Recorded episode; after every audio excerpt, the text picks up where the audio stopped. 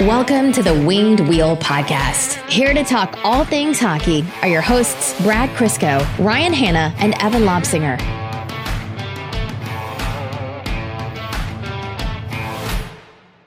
Rough day to be both of you. Brad had to watch. I understand Brad, but why me? Oh, you had to watch Tiger uh, shoot ten on a par three. It's a very humbling experience to witness the, uh, pro, uh, one of the best golfers of all time, card a ten on a par three. One of us. One of us. Uh, except unlike us, Tiger birdied four of his next five holes. Then, Well, I've Yeah. I've hit par twice in my life, so He, like on a hole. the craziest stat I saw from the weekend is Dustin Johnson had four bogeys total. Wow, Total. and that's not a lot. That's ridiculous. Yeah, I knew that. I knew the the the gauge on that stat. It should be comforting to the listeners who absolutely hate when we talk about non hockey sports. Um, it should be comforting to you guys to know that it is like hockey running through our veins. And whenever like Evan talks about golf or Brad talks about whatever sport the Buffalo Bills play, I'm usually kind of out to lunch on that one. Speaking of which, uh, Brad, I'm assuming you're never watching football again. what? Yeah, that's what I thought. Welcome to the Winged Wheel podcast. Here to talk about the somehow happier than all of that Detroit Red Wings. I'm Ryan Hanna. What? And I'm Evan.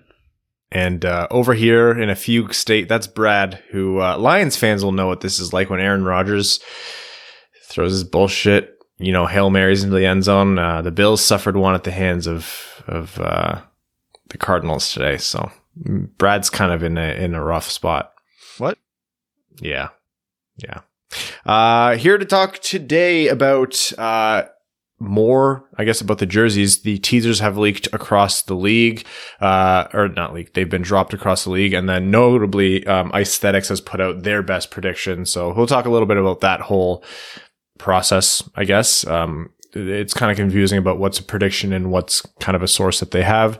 Um, and where the, the, the crossover is between the two.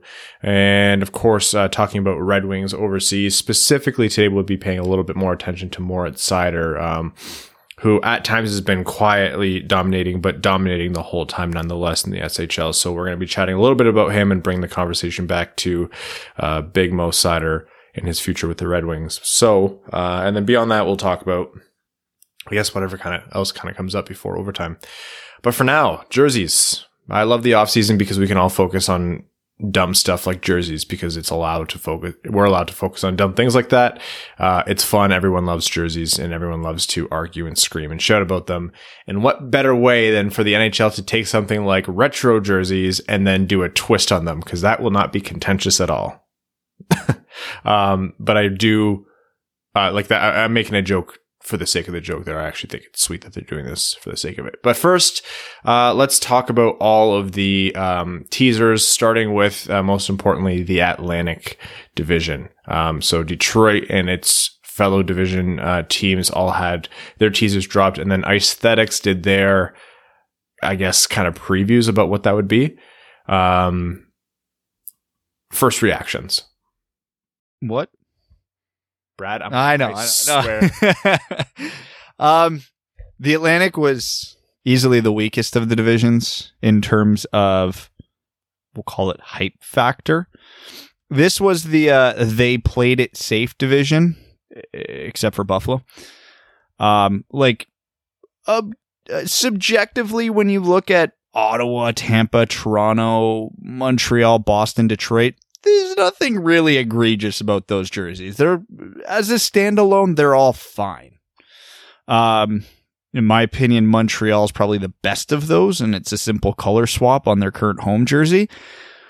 For all of these, I just mm, they left me wanting. I wanted to get a little weirder. I wanted to get a little more creative. It feels like the original six teams just kind of phoned it in and like, yeah, you know, whatever. Like Toronto took one of their jerseys and just added gray. The Red Wings just took one of their jerseys and added silver.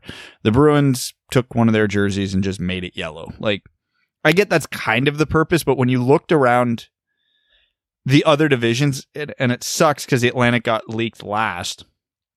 Like, some of these teams are doing some weird shit, and I'm here for it. The Coyotes went peyote purple. The the duck breaking through the glass, the ice is back in the thing. The uh, Minnesota went full North Stars. Carolina went full Whalers. The Avalanche went Avalanche colored Nordiques. Like teams got weird and it worked more often than it didn't.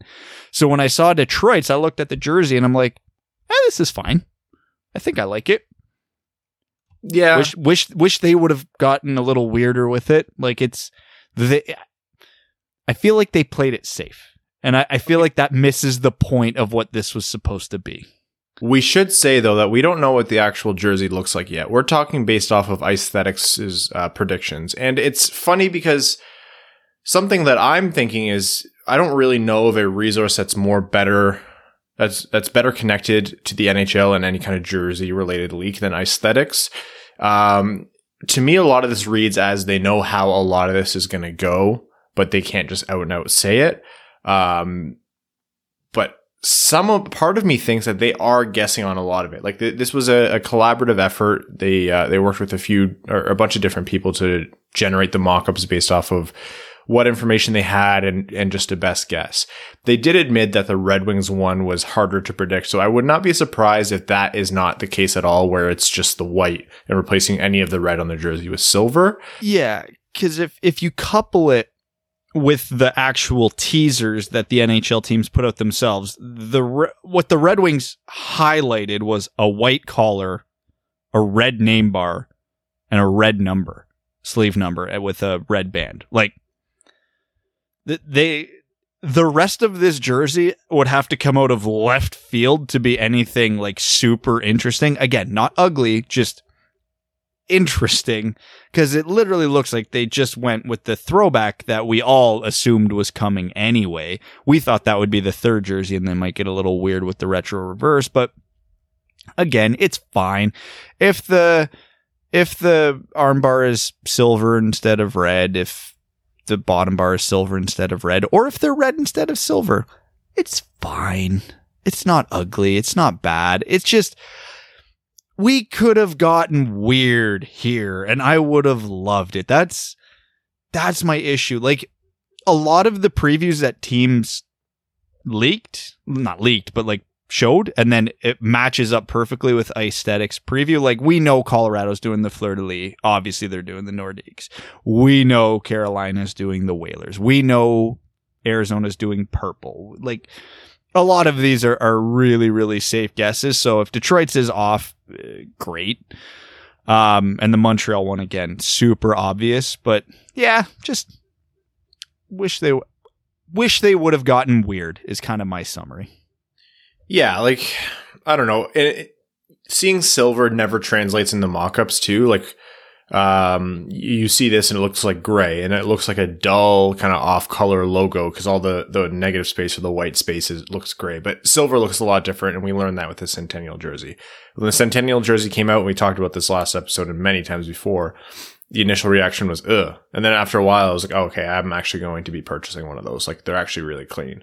Um, and that's the gist of it. Like, yeah, it, it still might look nice in the end, but it's just tough when you have the peyote purple when you have the mighty duck breaking through the ice by all likelihood and it would have been fun to get just do something different. A lot of those teams have the luxury of doing something different and we'll talk about some of our favorite, you know, mock-ups or, or oh, probable leaks. Right, we're rating all of these. Perfect. Um, they have the luxury of, of doing that. Like Colorado can flash back to the Nordiques, Minnesota, can flash back to the North Stars. Uh, St. Louis has had a bunch of different jersey designs, all of them being cool in different ways. Um, Anaheim, or yeah, Anaheim actually had a Mighty Ducks character breaking through the ice. Like they didn't just draw that up. Detroit's been pretty safe. Detroit's been the Red Wings logo, the D, like they haven't used too many different things. So you can, you can only get so cute with it, but that does not mean that you can't have been different and had fun. Um, so I don't know. Maybe, maybe we'll be surprised. Maybe there's a barber pole in the front. We just don't know it. Um, but by all rights, it looks like the, the reverse, the twist on the Red Wings jersey will be the silver accent. So presuming that holds, silver barber pole would be funky and cool as hell. Yes. Do we know for sure it's not a barber pole? No, we don't. Yeah. Um, regardless, and we've said it before, we'll probably end up liking it, but in the, the context of these are supposed to be like kind of wacky jerseys, it's not wrong to have hope for something different. Like it's safe. Safe is a good way to put it. It's it's fine. That's that's the best word I have to describe it. It's it's fine. If the silver comes out really nice, will I buy one? Yeah, probably. Like it's it's fine. Evan, who cares probably least about jerseys. I saw them for I those are those aren't the official ones. That's what they believe they're going to look like. It's That's their prediction. going to be a pretty close guess. Is is kind of how we're interpreting Maybe, yeah. this. Yeah, that's I wasn't sure if that was, you know, they were actual leaks or not, but they're just kind of for I you know, you know me, I don't really care about jerseys, but yeah, I thought it was just very vanilla. It's just another chance to do something really cool and something maybe a little bit abstract and something fun and that's what we got. I wanted got- purple with an octopus. That or what about black and red? Just black. anything. No black. No. I'm, ready I'm all for the black. you're ready to start a Red Wings Twitter civil war? Black jerseys is the most polarizing topic since frickin' uh, Alexei Marchenko. Let, let's let's be clear. I have nothing against black jerseys. I've just seen mock-ups and like those Walmart knockoffs and like a million variations of potential Red Wings black jerseys. They universally look terrible. It just it doesn't go with the Red Wings logo. It doesn't it it doesn't work. I perfectly look at Ottawa's new home jerseys. Elite. Black can work, just not in with the Red Wings. Silver Black does and like though. neon red. Hell yeah, let's get weird. The only jersey I've ever cared for were the Grand Rapids Jurassic Park ones, and until something comes anywhere close to that, don't even don't bring it up to me because I don't care otherwise. I would have preferred the Red Wings just use those for this. Me too. That would been Retro unreal. reverse. We threw it back to 2019 in our AHL team, and they would have sold out immediately. Or do something cool with an octopus. Literally anything. I mean, got another rendition of a jersey that's something that they've pretty much already done. I just, I, as long as the Ilitches own this team, like, I don't think it's bad to be a classy team that never does, like, all of a sudden they come out with a, a purple jersey with an octopus. Like, uh, it would be fun, you know, for the memes. Yeah, it'd be, it'd be great and it'd be something cool and different. But I don't think it's bad to have a team that respects the history and just never strays that far. But the, the, uh, old school D, the, um, different shaped Red Wings primary logo, like, there are different things that you can do. Let's talk about the different jerseys in the division. How do we want to start rating these? Do we Just- want to give just- them letter grades? you yes, pick no. you pick how we're going to grade them, and then we'll go jersey by jersey, division by division. I can right, we're just- abide by any scale you want to use. We're gonna go straight up thumbs up or thumbs down with no fence sitting. You have to pick one of the two, and that jersey gets a thumbs up or thumbs down based on the, the aggregate score of us three. Okay. Uh, Boston with their predicted. Okay, we're starting in the Atlantic. I got to scroll up then to the Atlantic picture. Wait, where Boston- did you guys find all these? It's all on this Icethetics Twitter feed. That's just where I'm getting it. I'll send it to you, Evan. So we'll start out with uh, Boston with their yellow jersey or their Boston gold. I think they're calling a jersey with Ryan, the. I Uh, found it. Don't worry. Mate, look at you. You're a researcher. Uh, I like that one. I'll give it a thumbs up. Oh, this is the one with the crack bear, right? no, Yeah, on the shoulder. Oh, is it on the shoulder? Yeah. Yeah. Or the Yeah. meth bear, whatever Meth, they call meth it. bear is what they call it. and It's on the shoulder. Double thumbs up. That's a two thumbs up for me. Absolutely. Uh, Buffalo. Thumbs down. They could have done so much better here. I, I like the idea of going with their current color scheme on one of their black and red jerseys. They just picked the wrong black and red jersey. I'm not sure how I feel about the buffalo around like the waistband area. It's kind of not great. Who knows if these are real? But judging by this picture, I'll say thumbs down. Doesn't vibe with me. I don't know. Just pick the angry goat head and make everyone happy. You got your primaries right. Why don't you just do the goat head? Yeah, they put the goat head on as the shoulder patch. And like on the preview that the Sabres released, it looks amazing in the blue and yellow and silver color scheme. Why is that not the primary? Thumbs down for Buffalo. Okay, so um, we'll come back to Detroit's at the last in the Atlantic. Florida's. I'll give it I'll give it a thumbs up. I, I like the the mock up doesn't look great, but when you actually look at the red, gold, and blue on the teaser, that the NHL released, it actually does look really good. So I'll, I'll give it a thumbs up. Florida's looks like the same jersey they've done 40 times. Because it kind of is. That's the almost the Oh, point I'll of this exercise. I'll say thumbs down. You guys know how I feel. I, I hate that logo so much. I think it's the worst logo, one of the worst logos the NHL's ever seen. And the white sleeves and white bottom really aren't doing it for me. So I admit the the the primary colors do look good on there, Brad, especially on the actual jersey, but it gets a thumbs down for me. yeah, the the white is like the only downside of that jersey for me. I'm not a huge fan of that. Uh, Montreal with their inverted uh, blue primary jersey. I'll give it a thumbs up. It's a boring as hell concept, but it looks really good, so it's a thumbs up for me. I'll say thumbs up too. I I don't you know me. I don't care. It, it's it, whatever. It's yeah, it doesn't do much for me. I don't think it's that nice, but I don't think it's so ugly where I can give it a thumbs down. So I'll give it a thumbs up. Um, okay, Toronto with their sh- white shoulder bar and their old uh, geometrical logo. Uh, I'm going to go thumbs down. They basically said, let's do what Detroit did, but make it more boring. I don't love the sleeve to sleeve shoulders. I've never liked like uh, cuff to cuff shoulders that go all the way up and around. I don't know what it is, but I've just never liked that as a design choice. It throws back, not in a way that kind of inspires me. So I'll give that one a thumbs down. Are these supposed to be throwbacks of actual jerseys they did with a little bit of a twist? Exactly. That is a thousand percent Where what they this is can, supposed to be. Yeah. Man, it feels a lot of these jerseys feel like they've been done before. Am I missing something? And then they Well, just the- inverted the color or something. So this Toronto one is exactly a jersey they used, except they turned the white part gray. oh, That's all they changed. very bold. yeah. Uh, I'll say thumbs down. They're kind of just pretty boring to me. Not that they, you know, need to be exciting, but they're just kind of plain. Um, okay, Tampa Bay's.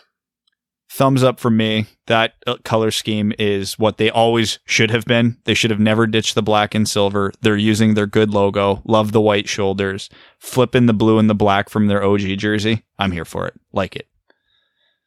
I think it looks like an arcade jersey, and I like it. I don't know why. That, I'll probably knock a different team for that, but I like it when Tampa Bay does it. It reminds me of 2004, which is obviously what they're going for, so it's a thumbs up for me. Here, here's the theme that I'm going to love about a lot of the jerseys. Spoiler alert going forward. This Tampa jersey is basically pure 90s bullshit. And that's exactly what this should have been. Yeah. Yeah, this screams like NHL 98 to me. I'm not sure how I feel about like the white like forearm part, but they're okay. I'll say thumbs up. Ottawa with their mainly bright red and then black striped jersey. I'm I'll go thumbs down. The jersey itself is fine, but Ottawa has had a lot of funky iterations of their jersey. They just brought back these jerseys in black. They didn't need to do another version of a jersey people are already excited about. Remember the early 2000s where they had that weird dumbass red jersey with the big black swoosh going through the middle of it? Yeah. they could have what I was had one with for. that one here and they didn't and for that they get a thumbs down. I'll give it a thumbs up because I don't think it looks terrible. I kind of like big, kind of blocky colors for some reason. Um, it's not original, or it's not as original or fun as it could have been. But I think if I give Montreal a thumbs up, I have to give Ottawa one. That's just kind of how I feel.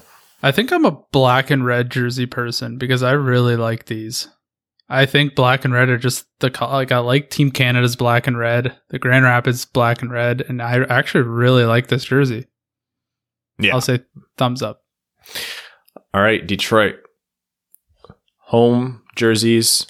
Um, sorry, away away jerseys, but with silver instead of red. If that's how it turns out to be. I, I think with the silver, it's going to look better than the mock up is. I wanted something weird, knowing full well Detroit wasn't going to do anything weird. This is about as weird as they were going to get. Overall, I give it a thumbs up, but it's kind of like it could have been two thumbs up. Yeah, that's my thoughts exactly. It's thumbs up because it's not atrocious, but you know, looking at the other divisions we're about to to take a peek at here, I would have it would have been fun to have more. It's not the end of the world. It's not the, the drum that I'll beat all year, but it would have been fun to have more. If it's gray, I don't think I'll really like it. If it's silver, it'll I'll be silver. probably be like, meh. But I just think like it's so plain Jane vanilla. I feel like that's a wasted opportunity. So I'll say thumbs down. the the one thing I will give it is when you go to like the Red Wings preview that they the teaser they actually released like the red on white really does pop and I think we always forget that. So I think with a silver accent this might actually end up looking way better than we think, but yeah, it's it's fine. Okay, uh, we're gonna flip over here to the Pacific Division out in the West. The West's jerseys, I think, are way better than what. The Oh my god, predicted. so much better. Again, I'm gonna keep saying this. This is all just predicted based off of. Uh, if you guys check out Icethetics as in aesthetics, but uh, change the AES to ice on uh, Twitter, and they have all of them up. I mean, so many of the previews line up exactly perfectly with what they're previewing. So I, I think Yeah. they, these might not be a thousand percent right, but I'm going to say they're probably bad. oh my at least god, 90%. these ones from the Pacific are sweet. Yes. First time I've seen them. Wait till you get to the central. Don't scroll up. Wait till you Don't- get to yeah. the central. The Central's even better. Wait, which one are we doing right now? Pacific. Pacific. Okay. Okay, we're gonna start with the Oilers, which for me is an easy thumbs down. That's boring and it's gross. Um, yeah, I'm going to go thumbs down. They could have done more, but I just want to point out the jersey itself is fine. There's only one part of the jersey that bothers me, and it's the fact that the oil drop is white. It ruins the whole goddamn Why? thing for me. Why? Everything Like, why else make it is white? fine. Um, Evan, your thoughts on the Oilers jersey? Awful. That orange and yet blue it looks terrible. Um, the flaming horsehead Calgary Flames, Blasty! metal as hell. Thumbs up. I don't even care if it looks good. Thumbs up. Love it. Pissed they ever got rid of these jerseys. I really like the uh, echelon design that they have at the bottom of the the jersey in as well in the sleeves. I think that will look really good, like when they're actually wearing the jersey. Chevron or echelon? You talking about the name of those arrows? Yeah, I think those are chevrons. is it an ech- echelon I think. I thought- or is an echelon this way? I don't. Oh, Who- is echelon also? Okay, I know this is a peak off-season bullshit episode, but let's not get hung up on this kind of bullshit.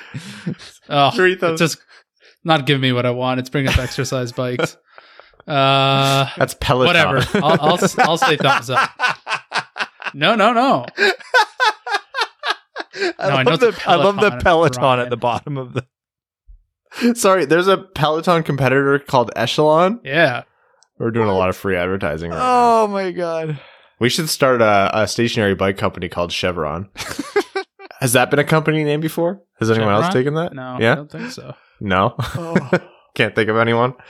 Uh, okay. Uh, the first look at a non-symmetrical. Oh, it's definitely lands- Chevron, by the way. Thank you. I was like, I was like, it's weird that I've heard of Chevron and not Echelon. Um, Arizona uses a landscape as their, uh, what do you call that? The skirt of the jersey? I don't know what you, the bottom. I just The call it midriff? base, base yeah, the, we'll call it the navel of the jersey. okay. Uh, they, they use the robo yoke head with the, uh, desert, uh, landscape on the bottom and it's purple. This thing, by all rights, if you ask a non-hockey watcher, is ugly as sin, and I love it. It gives it gets all the thumbs up that I have. this jersey is ugly. It looks like um, something a 80 year old hippie would crochet while they're stoned on acid. Uh, the lizard on the shoulder is a nice touch. There is almost nothing aesthetically pleasing about this jersey, and I love every inch of it. I think I love it so much because the Red Wings do nothing exciting. So when I see anyone else have exciting jerseys, I'm like, this is what I long for. So this is uh this is three thumbs up, if you know what I mean. I would say this is the I would say this is the most peak 90s bullshit jersey except Ryan Uh, what? continue on your path to the left. Oh, oh, oh, oh, oh! I thought I was supposed to say something else. I was like, what did I miss about Arizona in the '90s? Well, the most peak '90s bullshit jersey is the Anaheim Ducks, flashing back to the Mighty Ducks, crashing up through the ice from the bottom right of the jersey. And thank goodness they brought back any note of eggplant and teal. Oh my god, like even the preview of the little teaser the Ducks posted, it's got that stupid ass font that they used back in the 90s going across the back of the jersey. So you know even if it's not the duck crashing through the ice, it's going to be something ridiculous. This jersey gets 17 thumbs up, 11 out of 10, A plus with honors. This is the perfect retro reverse jersey. Yeah, they're gonna sell those like hotcakes. Good for them. I might even buy one. I legitimately am trying. Like, I'm a big, big, big John Gibson fan because of his days with the Kitchener Rangers.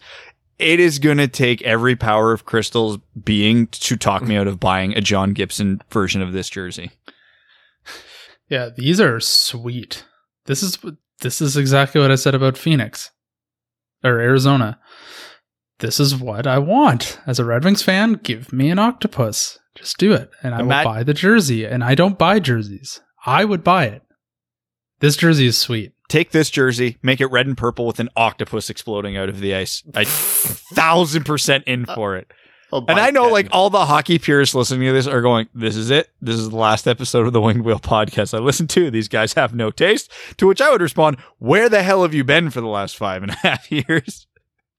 So uh, we're gonna move on to LA, and I'm gonna I'm gonna do LA all at once. I think using, I think almost every version of any jersey that LA's ever had, as or besides their modern just black and white scheme, has been phenomenal. I think they have some of the best and underrated jersey sets in the league. I love what they did using their purple purple and gold, if this holds true, on their uh, black and silver crest. Um, I think if you look at Arizona and Anaheim, what they did, if you didn't bring back the Burger King with the sash, come on. like, come on, man. It was right there for you. And like, this jersey still gets a thumbs up for me. That's a sweet jersey. I love that jersey, but the Burger King was right there. I know. You could have brought him back. You, if you didn't want to use the Burger King, you could have just used a cartoon version of Drew Doughty's face and it would have still been magical. There was so much. Okay, Ryan, are you ready? And I'm sure this thought's gone through your head, but if it hasn't, I'm about to blow your world. The Burger King jersey, but purple and gold. Incredible. It would have been Incredible. Perfect. It would have been the only jersey that could have rivaled Anaheim's. And for anyone saying no, that jersey was too bad, I'm sorry. Wayne Gretzky wore that jersey, so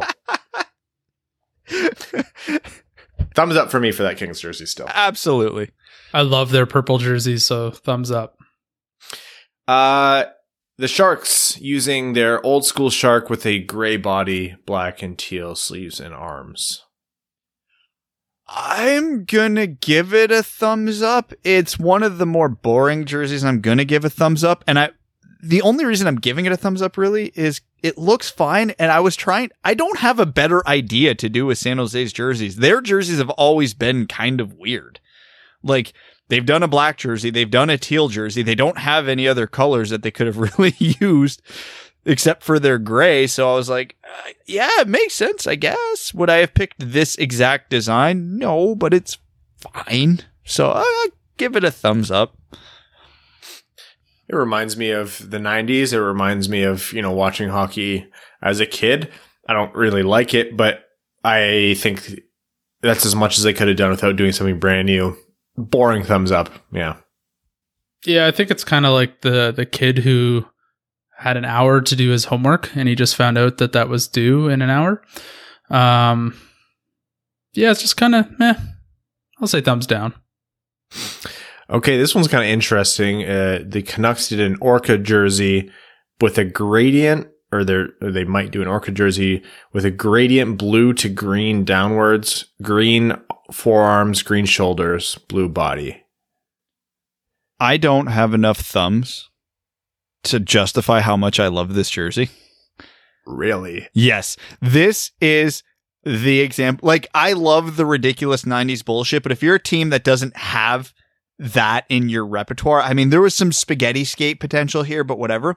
The Canucks have an elite color scheme right now. The blue, green, and white is awesome. They did a gradient jersey in a worse color scheme back in the 90s. So they took their modern, better color scheme and put it with a ridiculous jersey they had and just threw the colors on it. This is exactly the perfect, this is what a retro reverse is supposed to be in my mind. 10 out of 10. They have Johnny Canuck as a, a secondary logo or a mock up that they've had in the past. I don't know. I, I feel I feel like yeah, you want to do something wacky and different, but this one just seems. Eh. I've never loved Tampa Bay's gradient jersey. I can't love this one. That one gets a thumbs down for me. There's one thing that can make this jersey better, and it, we can't confirm it because it's Icethetics prediction. If that is a, if this jersey gets released and it's a blue and green spaghetti skate logo instead, this gets an 11 out of 10. Okay. Two things. One, yes. Two, I will never come off my soapbox that the spaghetti skate is probably the most overrated logo in hockey. I will fight you over that. And I know you will. I just don't really understand the nostalgia behind it. I think, well, I think it's nostalgia driving all the appeal behind it. I think the, the color scheme with the original spaghetti, the original spaghetti skate, yeah, absolutely. That was fantastic. The spaghetti skate itself was like, what even is that logo? It's nothing. It's not even a thing. Ryan, we It cheer for a team that is a wing coming out of a wheel. Don't But the logo overthink is this. a winged wing. Like it's it makes sense. What is the spaghetti skate about? I don't know. I don't love the this kind. even if it was okay, if it was the spaghetti skate, it would jump into almost completely batshit territory. At which point you kind of have to respect it. So that's when it would get a thumbs up for me. But as this prediction sits, it it gets a thumbs down. I don't know, Evan. You're the tiebreak. We're talking about the Canucks one, right? Yeah. yeah, thanks for tuning in. Uh, well, now I'm definitely going to trash this jersey. I it literally looks like a sweater that my mom bought me in the 90s when I was a 6-year-old. The gradient? No, no, no. I don't Feel like like- that. I feel like when we insult a jersey for how ridiculous it is, it like with an analogy like that, it just makes it better. I had very poor both- style as a 6-year-old. This is like Um, the this the retroverse to me. I, I approach like this is the ugly Christmas sweater party everybody goes to. The uglier, the more ridiculous it gets, the better it is. Yeah, I think I have a not uh, anti green or shamrock green bias, and that's why I don't like this jersey. So I'll say thumbs down. Okay. Uh, and revisiting, we've talked about it in the past, but Vegas's retro reverse jersey, which is um, their red. Is this the retro reverse? Are they just treating their third jersey like the retro reverse jersey? I, don't think this is their re- well. They have the gold third jersey. This is Oh, that's right. The gold, gold, gold. Yeah, yeah. yeah sorry. This is just a Um, callback to the old Las Vegas Thunder. It, honestly, when I first saw this jersey, I'm like, this is ridiculous, campy. I love it. And then I've seen the rest of the retro reverses. I'm like, God damn it. Vegas went more boring than other teams. Now I'm pissed. They should have been the most ridiculous because of what Vegas is as a city. I still give it a thumbs up, but now I'm slightly more disappointed. See, I went in the opposite direction. When I first saw it, I was like, kind of boring. Just generic red jersey logo. That's like, it's their shoulder patch. It's not a bad shoulder patch. I don't think it's a great logo. I was like, eh, whatever. I don't really love it. But now that I see it compared to some of the other, like looking at Vegas's and then looking at Edmonton's, I'm like, Edmonton should have been able to do way more than Vegas. And I think Vegas's jersey is nice, nicer. I'll give it a thumbs up. I thought this jersey was the Calgary jersey at first. I don't understand the logo. What's the significance of that? It's their shoulder patch. Oh, It- it's the shoulder patch on their regular jersey. oh, so they kind of just like flipped it around. Correct. Uh, I'll say thumbs down. I don't. I'm not really digging it. All right, Ryan, what division are we going to next so I know where to scroll? the Metro. And Oh. we're going to start with Carolina using the S tier, the elite logo of the Hartford Whalers. If anybody out there gives this anything but a thumbs up, I question every decision you've made in your life. At first, I thought the tail of the whale was a mustache. I was like, a Movember jersey. Interesting. Yeah, but then I woke up and realized it was the Whalers logo. Yeah, that's bold by them. This is the only jersey where I will approve this type of green. I like this jersey a lot. Columbus with their oh that um the ribbon primary logo with the stick and then white shoulders, white bottom, red jer- red jersey. Sorry, I don't love this one. Thumbs down for me. It's kind of just weird mishmash of different features. Columbus didn't have a lot to work with in terms of their history and what they could work with. Uh, the real only option to get a little weird was to use a, a red primary, and they did. Um, I like the white shoulders with the white bottom. It, it kind of brightens it and gives it that 90s vibe for me. Like, I, objectively, I should hate this, but I, I kind of don't. I give it a thumbs up.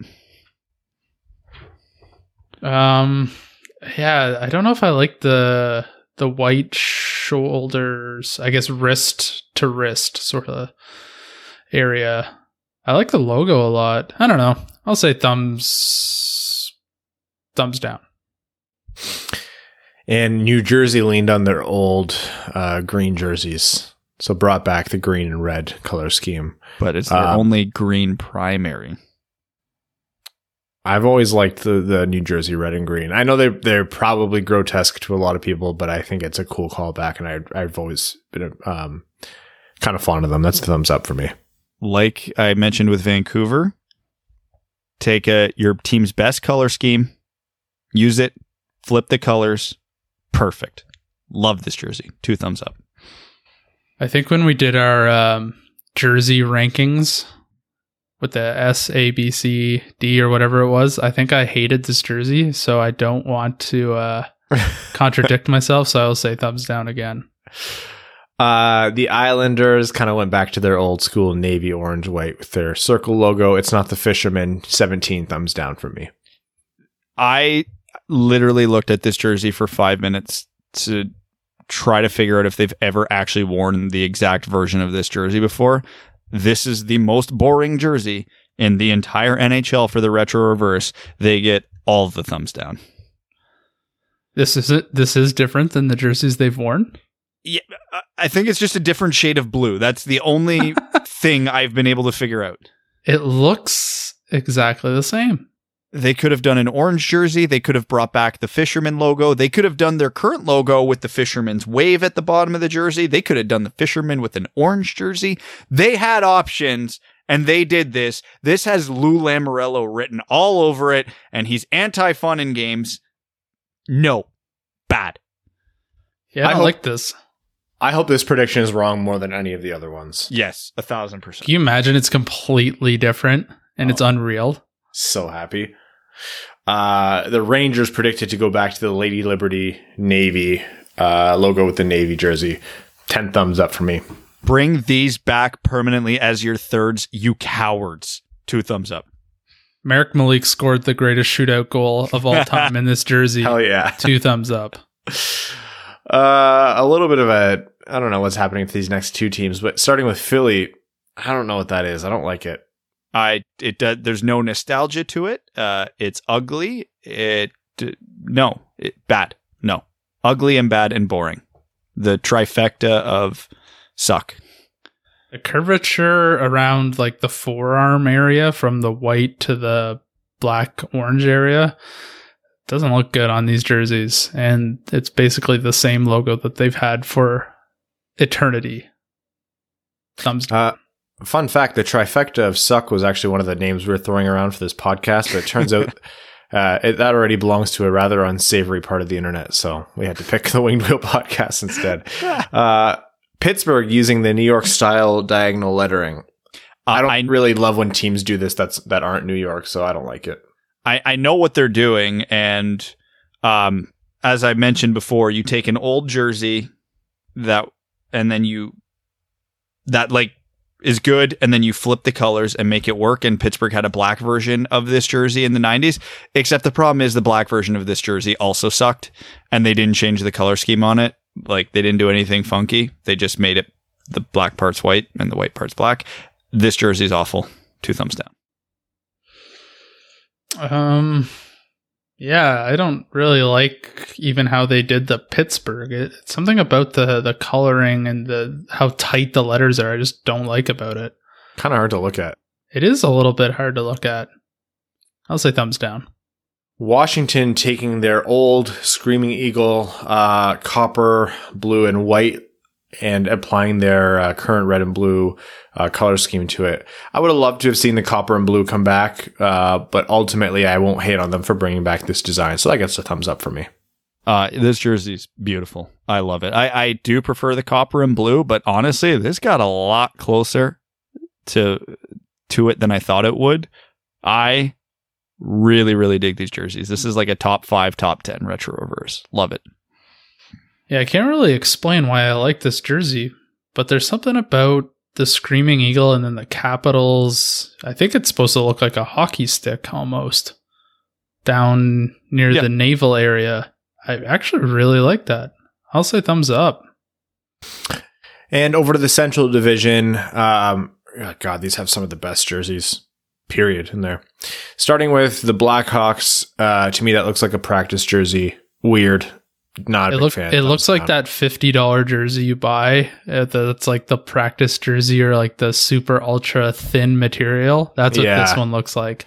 like the bib mesh. Yeah, Yeah. I mean, the Blackhawks are one of the few teams who have used a barber pole before, and they didn't go back to that, so that immediately makes it a thumbs down for me. Even though subjectively, I think this jersey looks fine. I don't. Um, Colorado.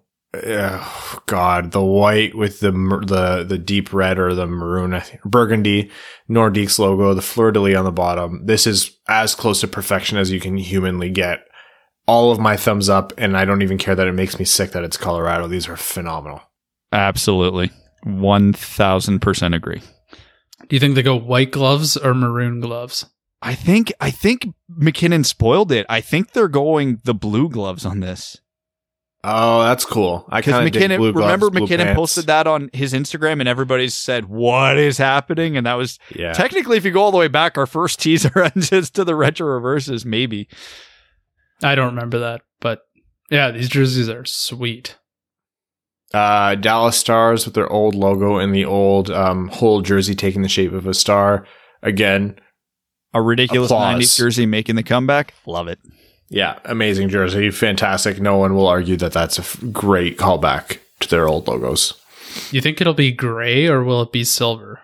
Uh, I'd imagine silver. Yeah, probably. Yeah, I think it'll look really good. Because they're calling back to 99 when they won the cup, which is what Detroit did. Yeah. Uh, Minnesota, hopefully doing what we've always wanted them to do, which is a call back to the Minnesota North Stars. These are gorgeous, even if they weren't like a like a wacky jersey. But in terms of what they're calling back to and how they look, again, right up there with Colorado in terms of you know how close to perfection you can get. Phenomenal jerseys.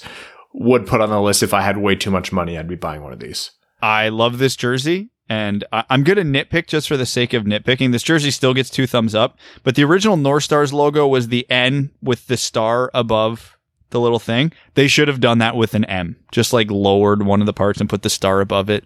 But still, Oh, still A yeah. plus. Yeah, I like I these too. I like the lemon and lime look. Hell yeah. A little Mountain Dew. Um, over to, to terrible template NHL 21 practice jerseys. Nashville. Gross, disgusting. Shame on you. 15 thumbs down. Uh, never do this again, please. Yeah, there's no, no redeeming qualities to this jersey. None. Zero.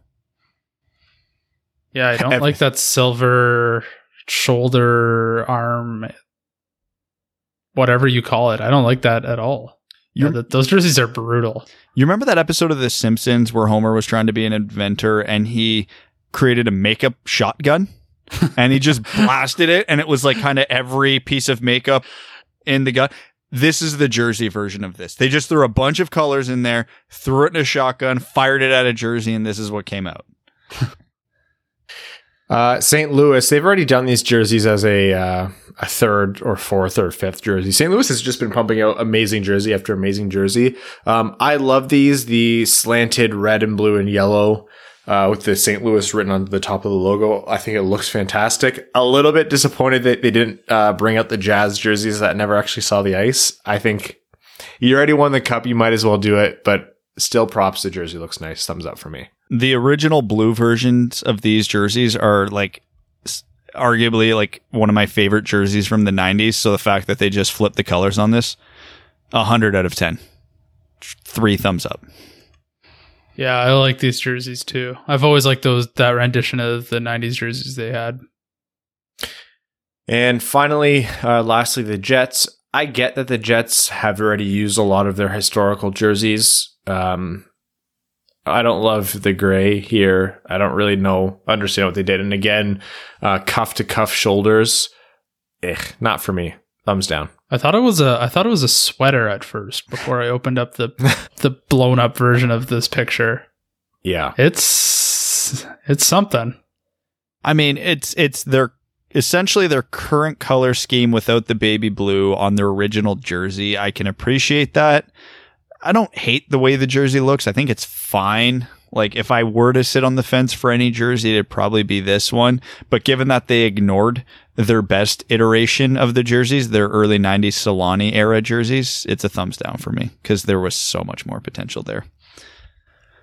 So again, a lot of these jerseys we don't know. I wouldn't be surprised if Icethetics is off by at least a little bit on some of these. I'm sure most uh, of them, though, they're they've got quite a bit of it right. Um, they're pretty connected. So exciting to just speculate based on the leaks. Um, those will be when are they all going to be released? All at the same time, or uh, I think they're releasing the official versions of them tomorrow. I don't know if it's the whole league or it'll be a division at a time again. Um, but yeah, so I hope we get them all tomorrow. Because for the record, too, welcome to peak November off season where we just spent over half an hour breaking down rumored jerseys.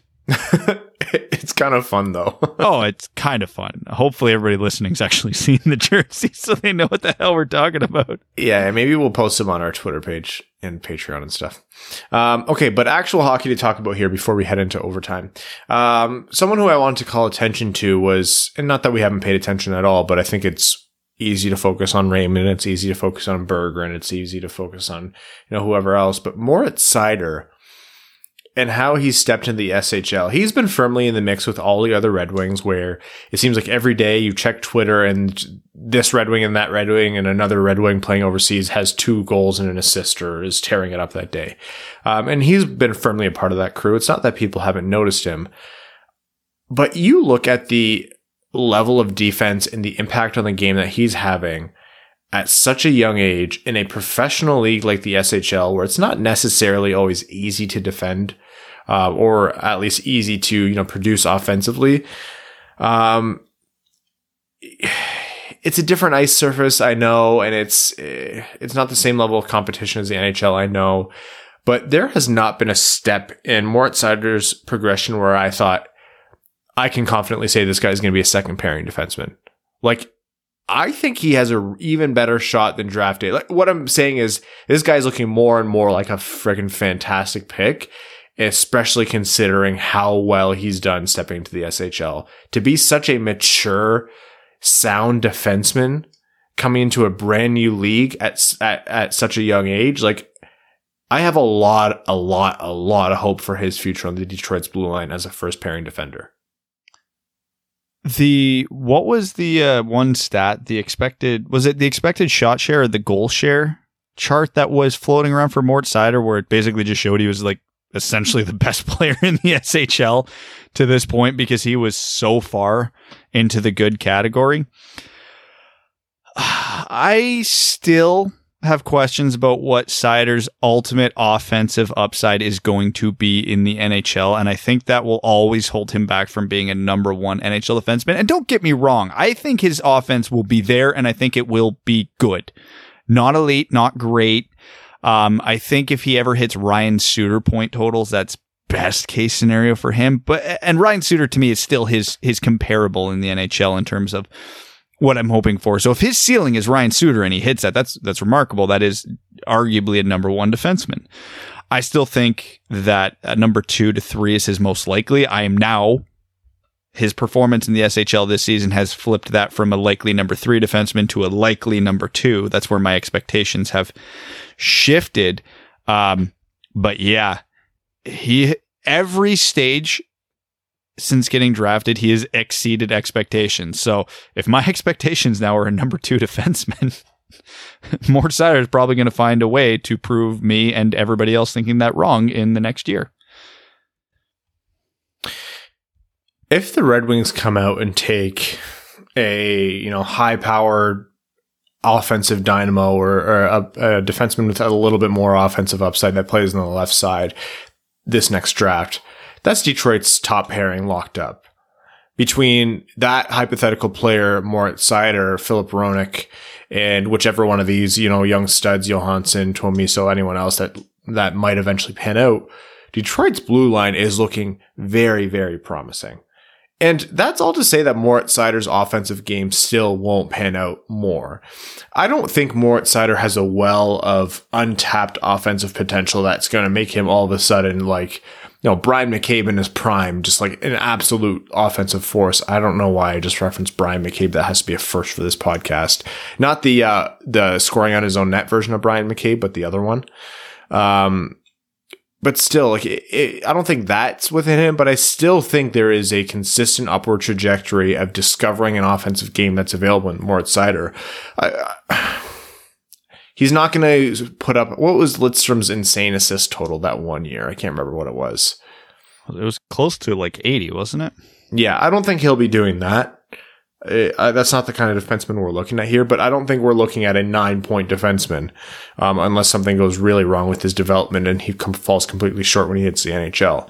Um, what he's done so far is shown promise in areas where you would have to exceed and basically overperform to be the kind of defenseman that is worth being drafted at six overall. What do we always say about defensemen? They're usually they usually struggle defensively like on the on the defensive end coming into the NHL and pro leagues because it's much tougher and that kind of sound play comes when you're uh, when you have 200 or 300 reps in the NHL, like when you've played a certain amount of games and you're able to develop that experience. What has everyone said about Moritz Seider from the moment we started?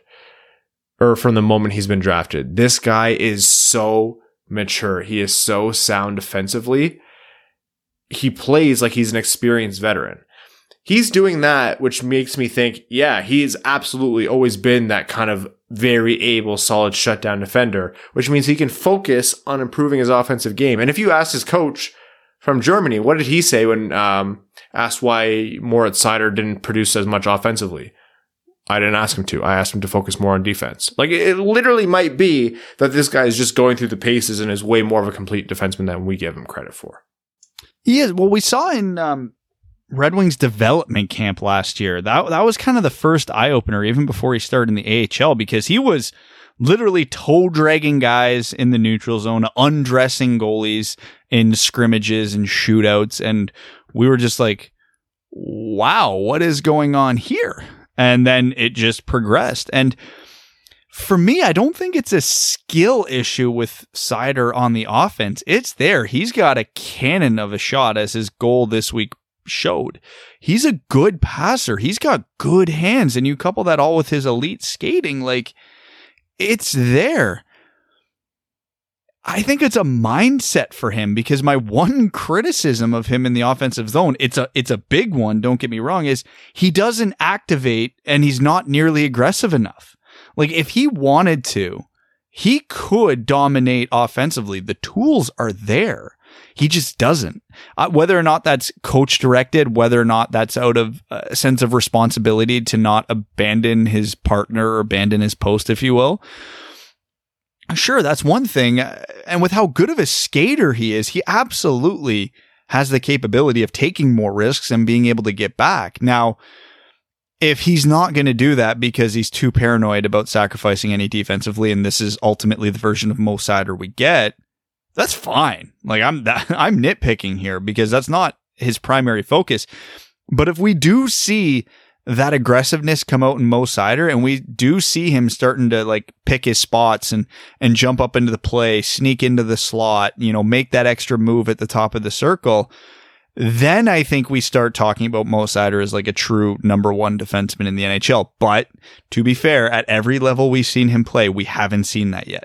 We've seen solid offensive contributions because when you're staying home at the blue line and you're not taking risks, you can still get point shots through. You can still make the proper pass. You can still find the seams. It just limits how often you can make those plays. So again, I, I'm perfectly content with where he's at, but uh, everything I said about him being a number two defenseman could be negated if he does adopt that mindset. Because, like I said, there is no tool that he is lacking in his toolbox. It's just a matter of using them all and using them wisely.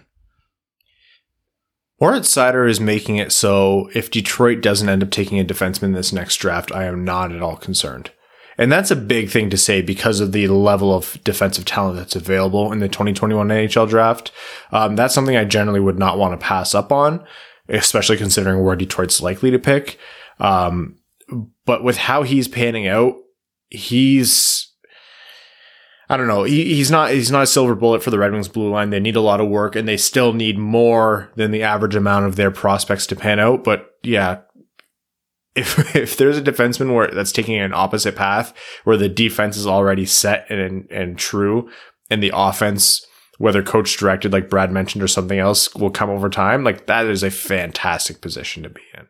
And then you couple it with what Albert Johansson's doing in Sweden right now, and he looks like a legit threat to be a top four, top three defenseman in the NHL because he's playing extremely well. We already know what Filip Hronek can do. I mean, there's three quarters of your top four for the next 10 to 15 years potentially, right? Um, so yeah, if we don't draft a defenseman in the top 10 in this upcoming draft, I'm perfectly okay with that. And I've also been watching a lot of Kent Johnson in the past week. So if we take him, I'm perfectly okay with that. He is Yeah. disgusting. Why are more, am I missing something? Why are more people not talking about him? I mean, They we will now. He's playing for Michigan. So Yeah. we as Red Wings fans will see him, see him a lot and talk about him a lot. But like, if we're talking about all of North America, oh my God, I'm, this week is the week I started piecing together my top 10 for this upcoming draft because I want to get a head start on it this year. Man, I think I might put him in my top three. He is Yeah. unreal. Yeah, we had an especially long break from the draft stuff. What's it been like two weeks? And so it's been a long enough hiatus for you before starting to look at it again. I mean, we're gonna get a shortened season and a shortened off season next year in all likelihood. I, I do actually have a fear that we're gonna hit one point in the season and go, oh shit, it's in two months. Yeah, we have so many profiles to do. Um, anyways, Moritz Seider, likely to be a fan favorite. Just wanted to talk about him a little bit. I'm sure we're going to do it a million more times. Uh, do you guys have anything else before we jump into overtime? no, talking about jerseys for a half an hour really did fill it up for me. Again, it made me happy as a hockey fan. I'm not sure if it even made for great radio, but I love doing it. Oh, I live for this kind of garbage.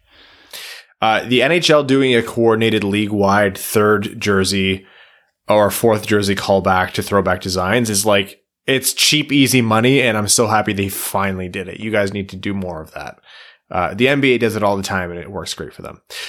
We're going to head into overtime, starting with Patreon, where our patrons are the reason uh, we're able to uh, continue this show uh, through extended off seasons, do draft profiles, uh, bring on uh, fantastic guests like Nicklas Lidstrom, and also go to episodes where we just shoot the shit about jerseys for 45 minutes. So thank you, patrons. Um, we're going to start with uh, our very own Arjun Shanker. Says, how's it going, dudes? Also, belated happy birthday, Ryan. Thank you, Arjun. I hope you're enjoying your podcast pillow. Have you guys seen the podcast pillows? No. I'll No. pull one up. I'll pull one up in a little bit after the next question. Uh, TJ Swanson says, after seeing Owen Power last night, in my honest opinion, he's the target for me in, in next year's draft. Curious if you guys feel the same way, or is there another defenseman you think has a higher ceiling? Either way, whoever we draft this year will be a nice compliment when we get Shane Wright the following year. Cheers, boys. Um, I have a defenseman in my preliminary pl- preliminary rankings as the number one overall prospect, and it's not Owen Power. So take that for whatever it's worth. And that pillow is dope. I do like Owen Power. He's definitely in my top five. Um, but I have at least one, possibly two defensemen ahead of him right now. That's a nice pillow, Ryan. I think I made the logo too big on these. I think I need to No, shrink the- I don't think so.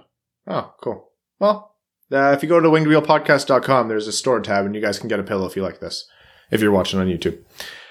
Um, okay.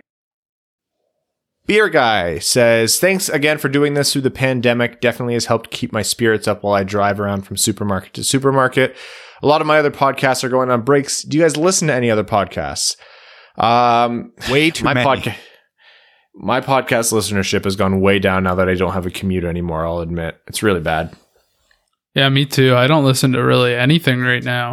Um, but I will be listening to No Laying Up tomorrow to get their Masters recap. Um, also, I'd love to send you guys beer from the brewery I work for. Is it illegal to send beer across the border? I don't think so. But you can hold off for when the borders are open again and we do our next meetup. Or we can promise to use your Patreon money to buy beer for ourselves. Or both.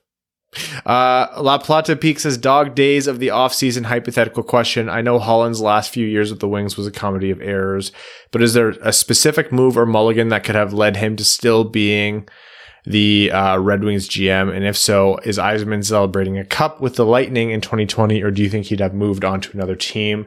Say if the Red Wings playoff streak was still intact. Oh, and if I had the money, I'd send you guys a set of golf clubs with, and I'm Evan, stitched into the bag. Think you're Um, funny, eh? I, I don't think so. I do think a lot of what Holland had to do was owner directed. I, I, I get the feeling beyond no reason other than my gut. Um, some of those moves were so comically bad. The Red Wings are still getting out from under it.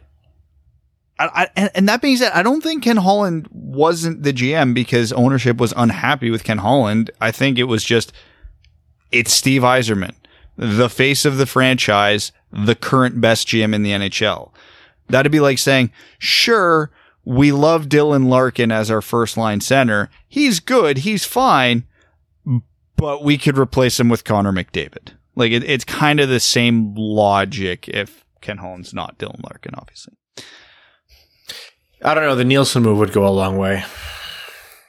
Uh, would it still make him? No, you're you're right. I don't think it, it would have made him not. It would have made anything change. I don't think Yzerman leaves Tampa Bay unless the Detroit opening was was happening. Like he talked about family and everything like that, but I think that deal was talked about in the works for a lot longer than what was publicly released. Just didn't really make sense in my mind. Who knows? I, I can't speak to the genuine situation. Of course, only Yzerman knows that, but um, it just all fit together. It seemed very prophetic. So I think if if Holland was still GM, I, I would have had a hard time seeing Yzerman leave before the cup because the cup looked like it was coming for a long time. Um, one single move that would have saved Holland, no. A few moves, yeah, absolutely.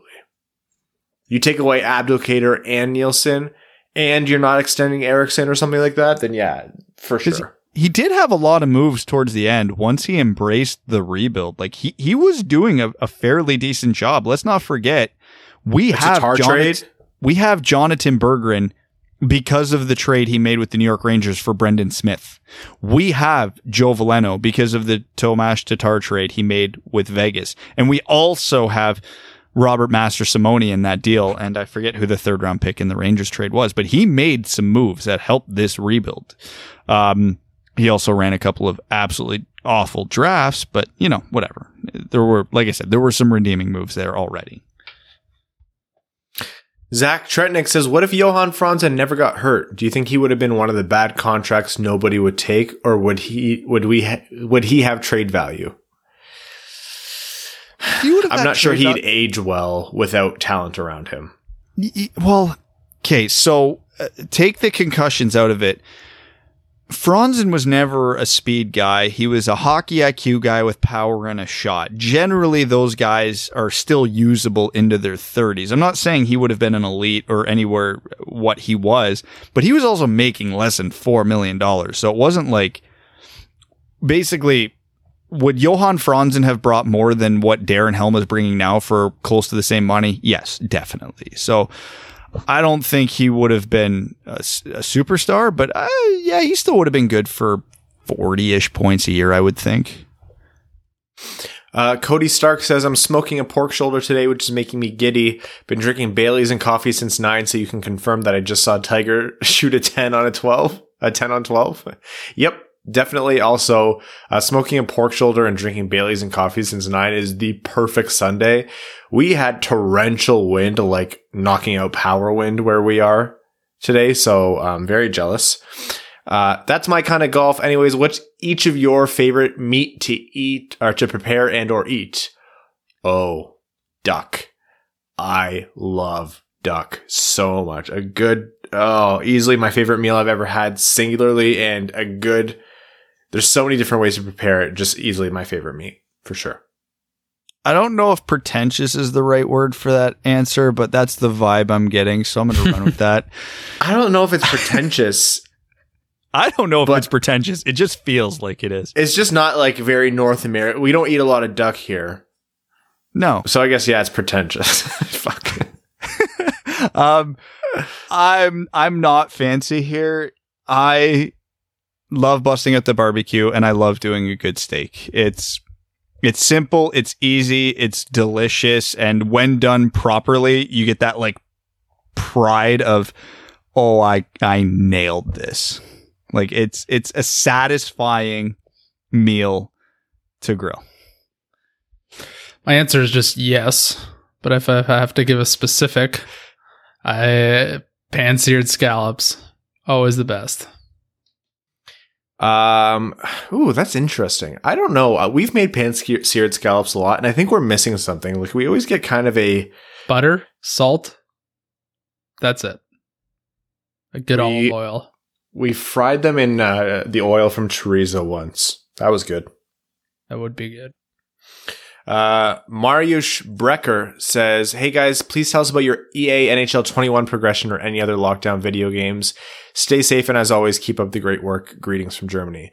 Um, just got my PS5. I will, we will be getting NHL 21 very shortly. I think tomorrow I'll probably go pick it up and, um, another cool or fun, I don't know, depending on what you think is cool or fun thing that we'll be adding is um, we'll be streaming NHL 21 from time to time. I don't know how much I'll be doing it, but uh, I will be doing it. Um, I'll play with patrons um, when the world opens back up and Evan and Brad come back over to my house. I might get them to play it, even though they don't really console game ever. I Evan used to has. have, and I used to play NHL a lot, yeah. so I used Brad to be pretty good. Brad never has. So we should do a series where it's called Evan and Ryan both share one controller and Brad holds the other controller and let's see who wins in NHL 21. I can tell you exactly who's going to win, and the answer is not me. Uh, I'll play with patrons. I should. We'll get Steve and uh, them from Dangle um, on. We'll play and we'll do a streaming thing. Just got to get it all set up, but that'll happen soon. Um, I bought the new Call of Duty, and I know like I skipped a bunch of them. The last one that I really loved was was the first Black Ops. I just bought this Black Ops. I don't know. I kind of missed it. It's fun just shooting the shit with my friends. Although I I suck now. Like I suck a lot. It's true that your like reflexes in video games go away as you get older. Yeah, so I'm terrible at Counter Strike now.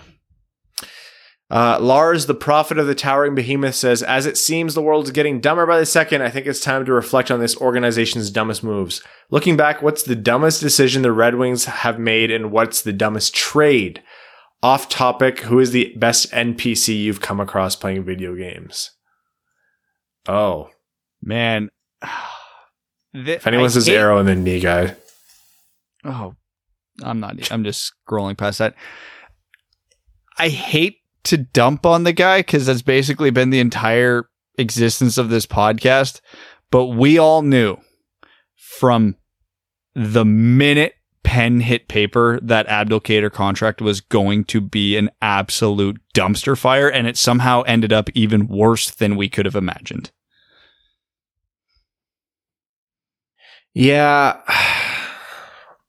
It's hard because there's so much recency bias and for sure there's different trade or there's different moves in there historically that might have looked worse, but that's really the anchor. Like that's the rebar in the concrete structure that is the Red Wings awful, awful organization that needs years of rebuilding. Like we've been excited about Yzerman for two years now, and this will still be probably the worst team in the league next year. There's a lot else that went into that having Ericsson and Daley and all them on the team wasn't good. Having the Nielsen contract wasn't good. But yeah, the Abdelkader move was that one was rough. In terms of the worst trade the Red Wings have ever made, I'm sure there's probably something in the 60s or 70s, like when they traded Glenn Hall or Ted Lindsay. The original six era of the NHL was a gong show, but it was easier to get out from mistakes back then. But yeah, the Red Wings way back in the day uh, made a lot of horrible trades. Uh, y- you can pinpoint whichever one you want. I, I Glenn Hall and the Ted, the Glenn Hall trade, the Ted Lindsay trade, and the Marcel Dionne trades are the ones that stand out to me. If you want to go recent, you can look at the trading Backman, Janmark in a second for Erik Cole and a third, or uh, getting Legwand in exchange for Calle Jarnkrok, Patrick Eaves in a third. I know the Jarnkrok one really gets people's nerves going. Yeah. Uh, Steve E says, so this might be my last comment for a while. I found out that I'm being bought out at the end of the year and I'm currently applying everywhere. It's a little scary as I bought a house last December and have two kids, uh, but I'm only 32, so I'm confident I'll find something. Maybe an NHL referee. Realistically, how old or how long would it take for a non-certified person to get to the NHL? Thank you and goodbye. Okay. First of all, Stevie, do not apologize. Um, so sorry to hear that really hope everything works out. That is extremely unfortunate luck. Um, I, am sure and I hope it'll all work out. Um, referee might not be the path though. It takes a long while. Well, it it depends on qualifications. So I can actually kind of speak to this one because I have two friends literally on the path to that. They're both refing in the uh, Ontario Hockey League right now. Um, the NHL referee gig is very I don't know what the word I'm looking for here is. If you've played at a high level of hockey, you get jumped several levels. Like you automatically can jump in. There's guys who graduate from the Ontario Hockey League as players and they're refing in that league like a year later, even though they've never refed in their lives before. Um, as my one buddy put it, he was actually trying out for the same league I tried out last year and he's one of these refs he needed it to have an elite prospects page because he said that gives him a bump. Like, so I don't know the ins and outs and how all this works, but stuff like that matters. So if you're going in from scratch, I'm going to say it's going to take a real long time. If you have a, some sort of high level hockey background, like high enough that it gets you an EP page, maybe you get, you get a bit of a, a speed boost at the start, but yeah, it, it sounds like it's a long, arduous process. Garrett TV says, Hockey Amigos, can you please silence your microphones and allow Evan uh, time to describe this weekend's Bryson DeChambeau meltdown? Remember, boys and girls, drive for the show, oh, putt for the dough. Let's go, Red Wings. We, I'm surprised we didn't get into that off the start. Um, man, what a f- what a baby. Oh, so I don't know if you guys really caught any of it, but I think we talked where did it, did we talk last time about how he shanked a bunch of drives and he couldn't find a ball and shoved one? He was just terrible all week, and then he started saying he doesn't like he's feeling lightheaded, but he, the COVID test isn't showing anything, so he started making all these excuses. Just never played well at all. Um, I remember so just like oh, I, once again, I don't feel bad for the guy at all he I don't know if I told you guys this, but he said he can hit all the par fives in in two, so he's playing them as par fours. So the course is really a par sixty seven. He was not a par sixty seven. So when he says shit like that, it's just well, I have I feel really good that he uh, kind of just fizzled out this week. Well, when you were describing him last episode, I think the phrase "he's a wiener" was used a half a dozen times. So this must have been a satisfying weekend. Yeah, it was like great. That. Yeah. Uh, Rick uh, Choate says, "Howdy, boys. Are there any of the reverse retros based on the previews that you'd consider buying? I'm personally a sucker for those Kings jerseys." Uh, the Ducks one, I I'm very seriously considering, and there's probably a couple because like I have players around the league that I'm big fans of. So this might be the little push over the hump to break down and get one. Like I said, I'm a huge John Gibson fan, and there's a handful of other players around the league I might consider it if they have good jerseys. I don't can't think of them all off the top of my head, but yeah, there's there's more than a few that I would definitely consider doing. Um, as much as like Colorado's are nice, would I actually buy them as is now? No, I don't love buying non Red Wings jerseys or non like international teams that I care about jerseys. I will buy the cartoon jerseys probably like uh, like with a good deal in front of me. I would. So Arizona's in Anaheim's for sure. If the Islanders did the Fisherman, hell yeah. If LA did the Burger King, hell yeah.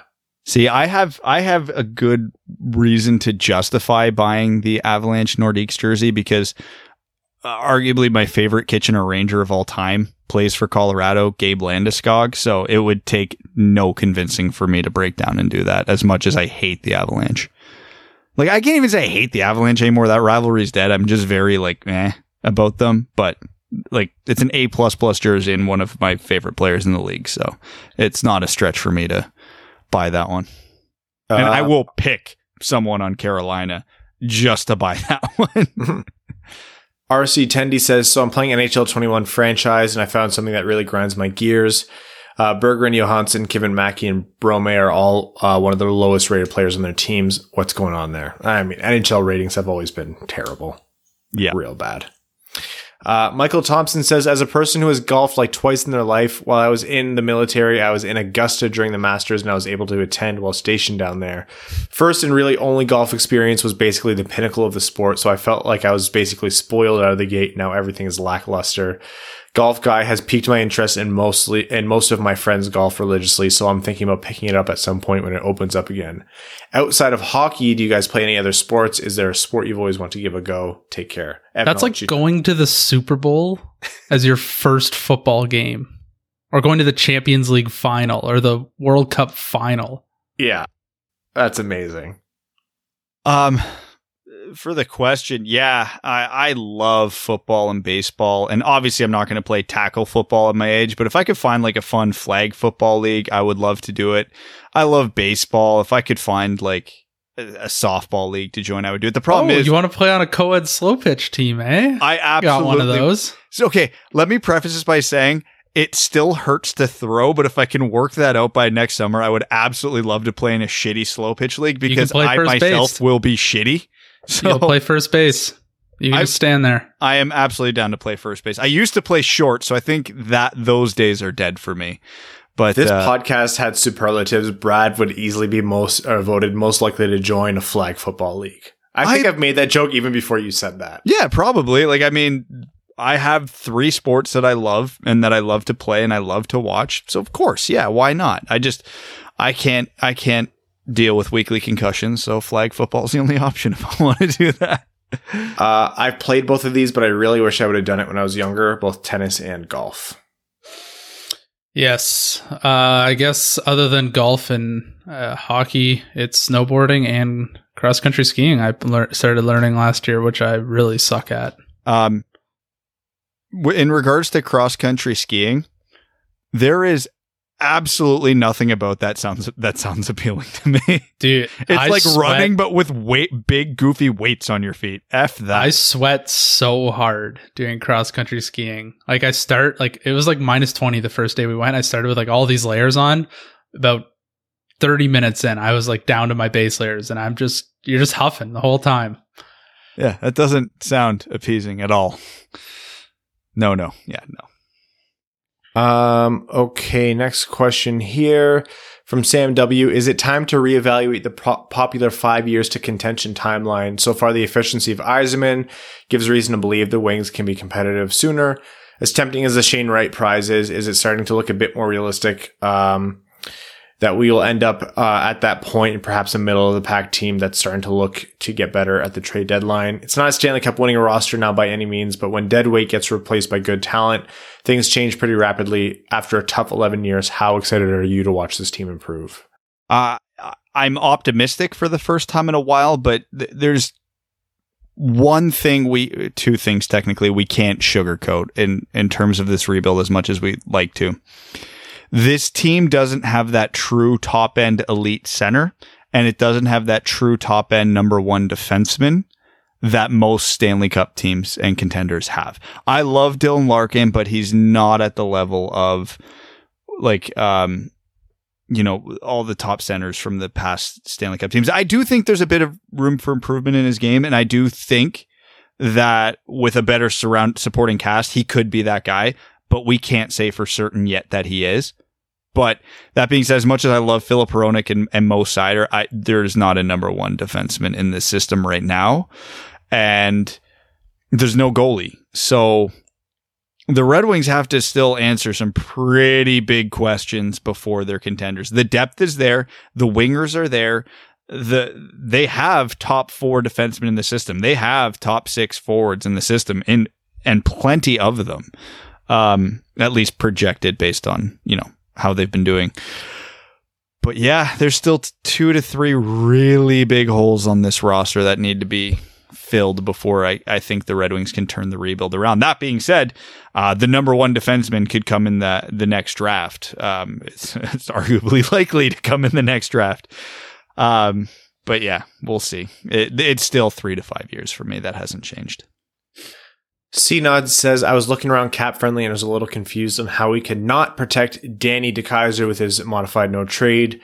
Could you shed some light on that? Or are you making the assumption that he could include it on his list? He'll waive it. Didn't quite get that impression from the expansion draft episode. The expansion rules um, are that only players with full no movement clauses have to be protected. No trade clauses do not apply to the expansion draft. And um, in a hypothetical where there was a player with a full no move, they could also ask them to waive it as well. They could say no, or they could say yes. So it, it is all pretty pliable there. Yeah, Um, I don't also, think the don't- Red Wings have a single no move clause on their roster right now. I'm pretty sure. Uh, let me see. No move, no move, no move. Uh, Marc Staal. And he'll be a UFA by then, so it doesn't matter. Uh, also, don't envy Stevie for the next two off seasons, considering he only has two players signed. Uh, beyond then, regardless if we're ready to take a step forward, it's a lot of work to build that roster with very few pieces moving forward. On the bright side, y'all are going to have so much content during the next couple off seasons. Thanks for the pod. Yeah, Can we have some more of it now? Uh, Stan Olsen says, Hey guys, hope all is well. Of the last 10 cup winning rosters, which do you think was the most talented top to bottom? The 2010 Hawks come to mind for me. Sorry, what was out of what era? The last 10 cup winning rosters. Top to bottom most talented. So we're going back 10 years. So we've got the Hawks, Bruins, Kings, Hawks, Kings, etc. Penguins. Boston, LA, Chicago, LA, Chicago, Pittsburgh, Pittsburgh, Washington, St. Louis, Tampa. 2010 Hawks are a great pick. They're they're right there. Um 2018 Capitals I think are up there. Um Is it, it's really hard to pick against Penguins teams that have Crosby and Malkin, even yeah, though they they necessarily. had no deep. depth on those teams. None. Yeah. Like they were dragged there by their top top players and like their patchwork defense somehow made it work. Like you look at Washington, Ovi, Backstrom, Kuznetsov, Carlson, Holtby, like they were loaded. Um yeah, I think 2018 Capitals or 2010 Hawks. Those are the two for me. All right, moving along here. Joe Delia says, Sup, guys? Long time no comment. Long story short, my dad, girlfriend, and myself got the Rona. Fortunately and luckily, we're doing good and all recovering. My dad got it first about two weeks ago, and we got it from him probably. Dad and girlfriend both had bad headaches and weakness. I had very light symptoms, mainly just a congestion. Anyways, one out of 10 would not recommend. Thanks, guys, for the episodes while we've been quarantined for the past two weeks. It's scary shit. I hope none of our little family gets it, even the dumb helm stands. In conclusion, Tony DeAngelo can still lick the hairiest part of my. You can guess. Thanks, guys. Uh, Joe, happy to hear that you guys are doing okay. Um, I can only imagine that it's a one out of 10 do not recommend, but still, um, grateful that you guys are doing well. So take care and happy that we could uh, help out with our bullshit. Uh, Blue says, hypothetically, if Tampa can't move any of their guys with no trade clauses and are forced to move Cirelli, uh, or Sergachev, do you think the Red Wings have the capital needed to get one of them without moving a future first, Hronek, or one of their upper tier prospects like Zadina Seider, Raymond Berggren, Johansson, or Veleno? A bunch of taking all seconds those and- off the table? No, absolutely not. a bunch of seconds and any combination of Rasmussen, Chalosky, etc. Would that even come close? Nope. I think you can get close. I think another team would outbid though. By a lot. Chris Smith says, "Do you ever watch one of A Wood's Datsyuk highlight videos and realize that you're like 50 or more of those views since March, or is that just me? Oh no, we're all there, man. I just miss, miss doing things in live hockey." Um, AJ Voss, who's a new patron. AJ, welcome to the Winged Wheel podcast family. Says, "Hey guys, long time listener, first time patron, uh, college senior. So sorry I'm late to the party. No worries, man. Um, been working a lot, lot lately, and I want to so, show the support. Do you guys have any players that you're big fans of?" uh, that were before your time. I was born in September of 98 and I'm a huge Konstantinov fan. Just based on his highlight tape, I can tell he was a special player and played more intensely than most in league history. I mean, like defined before my time because like uh, Steve Yzerman's prime was before I really got into hockey because I don't I don't really remember watching hockey until like 93 94 um if if I had to single out one player it is the biggest cop out answer of all time but I mean when I was a kid I watched hours and hours and hours of Wayne Gretzky videos from the 80s like he was just on another planet like how could you not Has to be Gretzky. Yeah, if, I think if to pick a different answer, I'd say Bobby Orr. Um, his career was obviously cut short, and I don't even think that would have really overlapped with with my viewing era. So, No. you know, he's consensus number one defenseman of all time. I would have loved to see him in his prime. And uh, even though I did get to see a lot of years of him at the top of his game, I will still argue till the day I die that as as revered as he is and as good as everybody knows he is, I still think Mario Lemieux is criminally criminally underrated. Evan Pardo says if the Red Wings draft a forward in the 2021 draft, which three forward prospects would you guys consider at this point? So assuming we're picking somewhere between one and eight, uh, I think Kent Johnson's the top forward on my board right now. Uh, I still like Aatu Räty, but he is not doing himself any favors this year. And um, I don't know. There's this forward group's better than I think we've given it credit for. Matt Beniers has looked great in the first two games with Michigan. Um, Chaz Lucius might have the sickest hands in the draft. Uh, all the, the problem is like the Western Hockey League guys are playing in the AJHL. Like Dylan Guenther is just running show, even though he should be playing in the in the dub. Um, Cole Sillinger might be up there. I don't know. It's it's so hard right now. But if I had to go two, I'll say Kent Johnson and Aatu Räty for now. But Outside shot to Zachary L'Heureux as well. I'm not as big on him, but I could I could see it. Uh, blocked by Marco Rossi says, Good day, lads. Just when you thought I'd fallen off the edge of the flat earth, here I am back again. Zadina continues to show poise and score demand in the Czech league if he maintains this run of form and continues to play hot. Can you see him elevating to top line minutes with Larkin and Mantha when the NHL season starts, with Burt possibly dropping down in the second with Fabbri to reignite the Guelph connection? Also extremely excited to see Raymond's growth and development. Kid has so much talent, it's frightening. Plus he's pretty much a home run to be one of my next jerseys, so rip to my bank account for that moment of joy, but it'll be worth it. Finally, I hope that the Wings Retro Reverse captures the Believe patch in some form, given that it's a 98 Retro Reverse and not the year before, so a boy can hope. Anyways, keep up the good work, lads. Plus, the Lions won at home for the first time since October 2019, so proof if you ever needed it that uh, anything can happen, believe. Um, I think Zadina could absolutely play on the top line, but I would I would bet that would be in a flip flop with Mantha. Um, just because that second line this year is going to need a line driver, and as much as I love Burt, he's not that.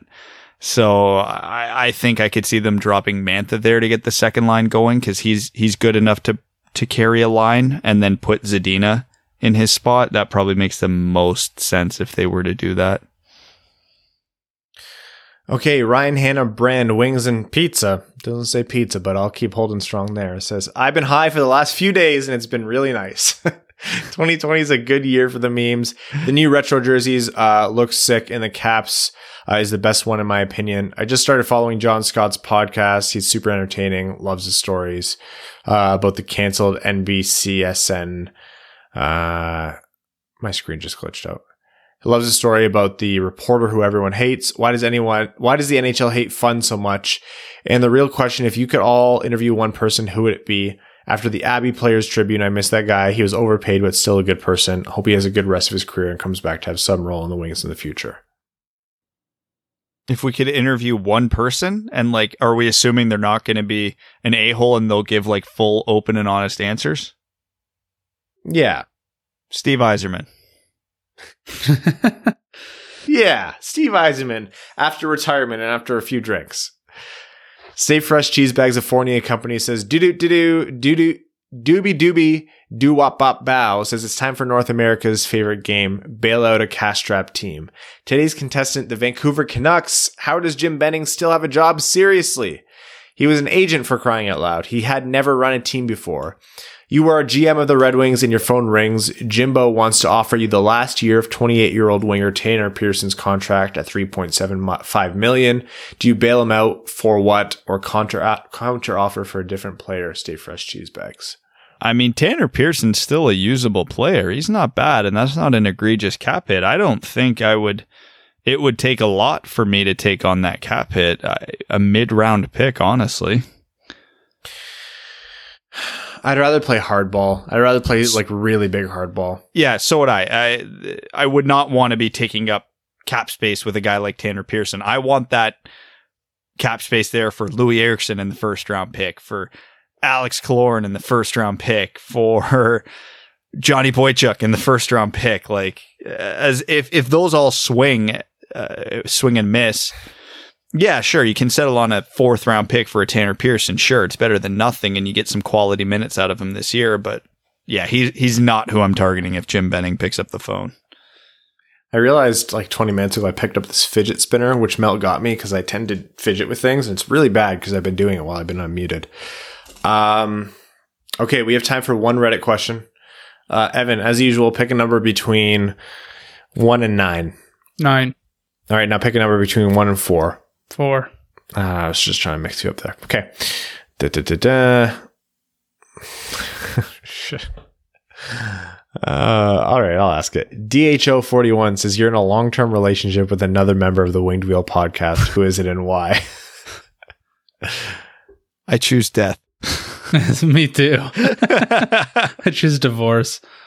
All right, I'll get it right out. In the spirit of answering the question, I'll choose Evan because he's very quiet, and the peace and quiet would be very peaceful. Yeah, I would. I could legitimately make it work with Evan and never be in the same room as him, which is ideal. Does Kat like that about you or hate that about you, Evan? Uh, it's dub- definitely double edged sword. because when I need to not be quiet, I don't know how to do it. and like, she's gonna she's gonna absolutely murder me for saying this, but Mel's Mel never has a lack of words. So I talk a big game and yet half of my co-hosts are Brad and the person I live with is Mel. Like I definitely there's not a lot of quiet time in my house. And I'm not always quiet either. Like sometimes that you guys know me, sometimes I go off and I can't shut the hell up. Shut up, Brad. Fuck you. You you can't get any quiet, huh? Yeah. Hmm. Tell me. Tell me what that's like at your house, Ryan. Tell me what the chaos imagine, at imagine your having- house sounds like. Imagine having two mini Brads. See you later. Bye bye. Going to the store, never coming back. I think already Mika talks more and is louder than me. yeah, but she's cute. Yeah, no, it's she's she's super cute and everything she says is adorable. It never fucking stops. yeah, uh Evan, do you go through that? Uh, only with Fred when it's uh oh, five thirty in the morning, and he decided that it's now time to eat. Even my dog doesn't talk. Like she only barks when she senses danger, which isn't very often because she has a very bad gauge for danger. Like someone could break in probably and they'd get away with it. Um, yeah, just don't have kids. Sorry, Brad. It's it's all right. I'm so tired on that note, we're going to wrap up this episode of the Winged Wheel podcast. Uh, we will be back with you guys midweek. Um, there are some interviews coming up to look forward to, so we will hopefully uh, have some announcements about that soon. Uh, next episode, we'll also announce the winner of our latest jersey giveaway.